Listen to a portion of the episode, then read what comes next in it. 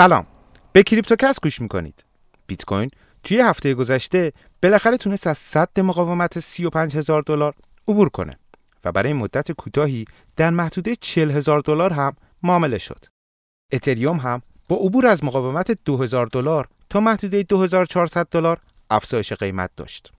محمد حسن داجو هستم و تو این پادکست می‌خوام از دلایل پشت این افزایش قیمت ها براتون بگم.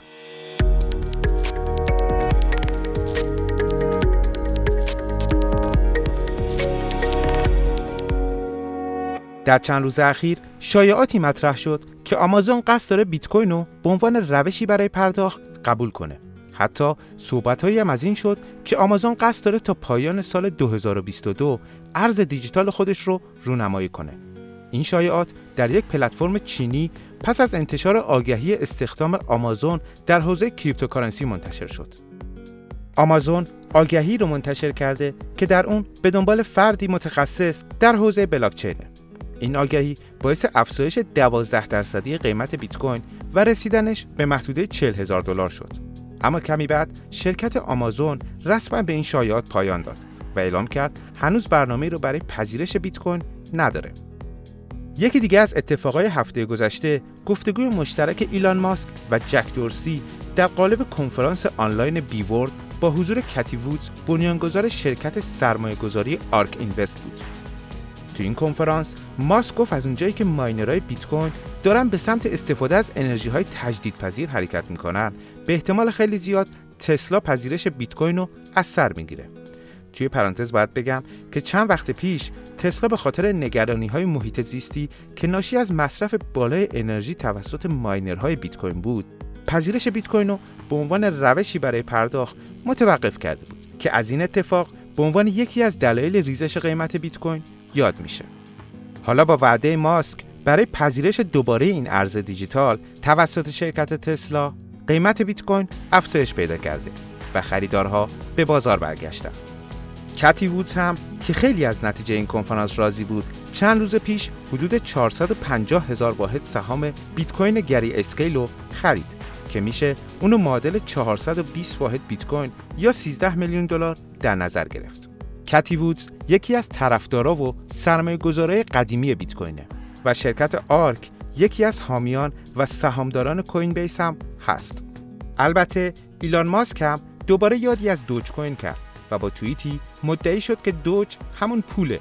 ماسک عکسی رو از فیلم ماتریکس منتشر کرد که در اون مم دوج در لباس مورفیوس این حرف رو به نئو می‌زنه ولی این توییت هم تاثیر زیادی نداشت و دوج در محدوده 20 سنت باقی موند. اگه پادکست قبلی ما رو گوش داده باشین گفته بودیم که تاثیر ایلان ماسک روی بازار داره کم رنگ میشه و کم کم فعالای بازار دارن به این نتیجه می‌رسن که توییت های ماسک نه تنها به نفع بازار نیست بلکه باعث بیاعتمادی به بازار میشه اگه یادتون باشه ماسک به کنفرانس سالانه بیت کوین دعوت نشد و از شورای استخراج کنندگان بیت کوین آمریکای شمالی هم کنار گذاشته شد ایلان در آخرین اقدام خودش تلاش کرد تا دوباره دوج کوین رو پامپ کنه. آقای دوج فادر در روز یکم جولای توییت رو منتشر کرد با مضمون دوج را آزاد کنید.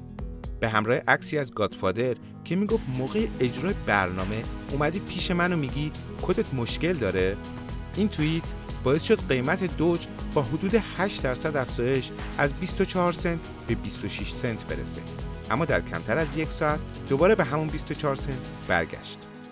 ماسک ناامید نشد و دوباره توییت کرد که یالا دوج کوچولو زود باش برو برو. بعد از این تشویق دوج دوباره به محدوده 26 سنت وارد شد.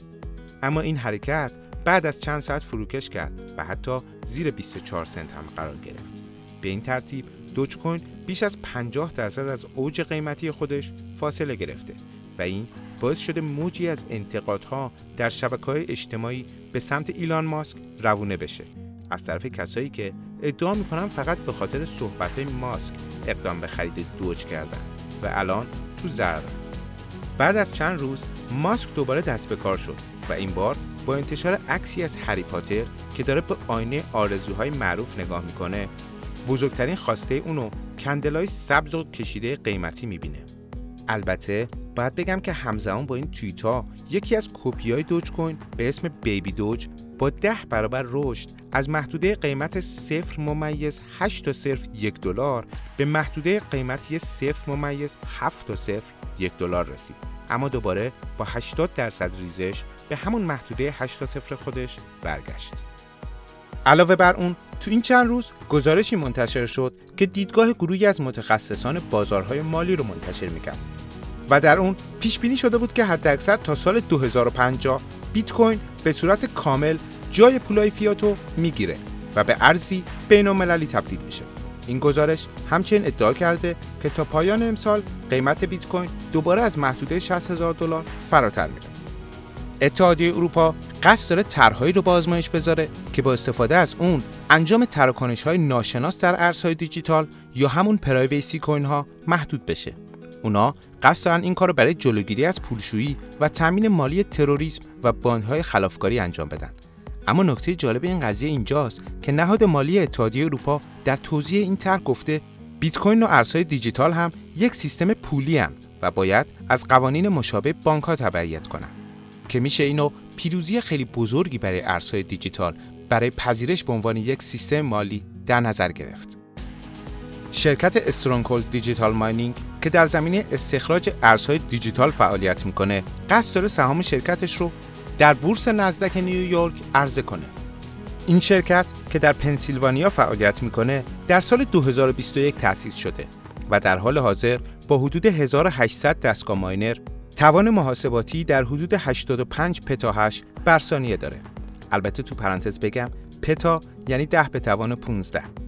این ارز اولیه به ارزش 100 میلیون دلار خواهد بود و استرونگهولد قصد داره با سرمایه که از این راه کسب می‌کنه تعداد 27900 ماینر جدید بخره و اونا پیش بینی کردن که توان محاسباتیشون تا دسامبر سال 2022 به عدد 5300 پتاهش بر ثانیه می‌رسه. ممنوعیت استخراج در چین باعث مهاجرت گسترده ماینرها از چین به آمریکا، کانادا و حتی کشورهای آسیای میانه شد و این باعث به وجود اومدن توازن جدیدی در پراکندگی قدرت پردازش شبکه در سطح جهانی شده که می‌تونه خیلی به خاصیت غیر متمرکز بودن ارزهای دیجیتال کمک کنه. هفته پیش صرافی بایننس حدود 390 میلیون دلار توکن بایننس کوین رو سوزوند.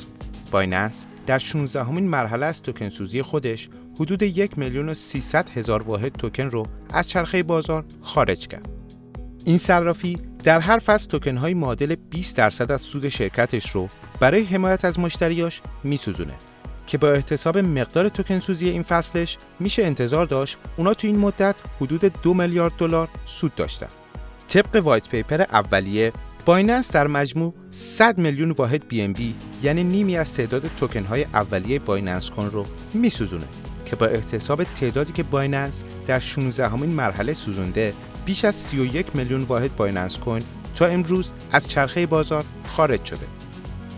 هرچند این توکن سوزی نتونست باعث تغییر زیادی در قیمت بشه و مقاومت 310 دلار همچنان در پیش روی بایننس کوین قرار داره. ممنون که با من همراه بودید. کریپتوکست رو می‌تونید علاوه بر اپ سیگنال در تمام پلتفرم های دریافت پادکست هم گوش کنید. لطفاً با نظرات و پیشنهاداتتون به من در ساخت پادکست های بهتر کمک کنید.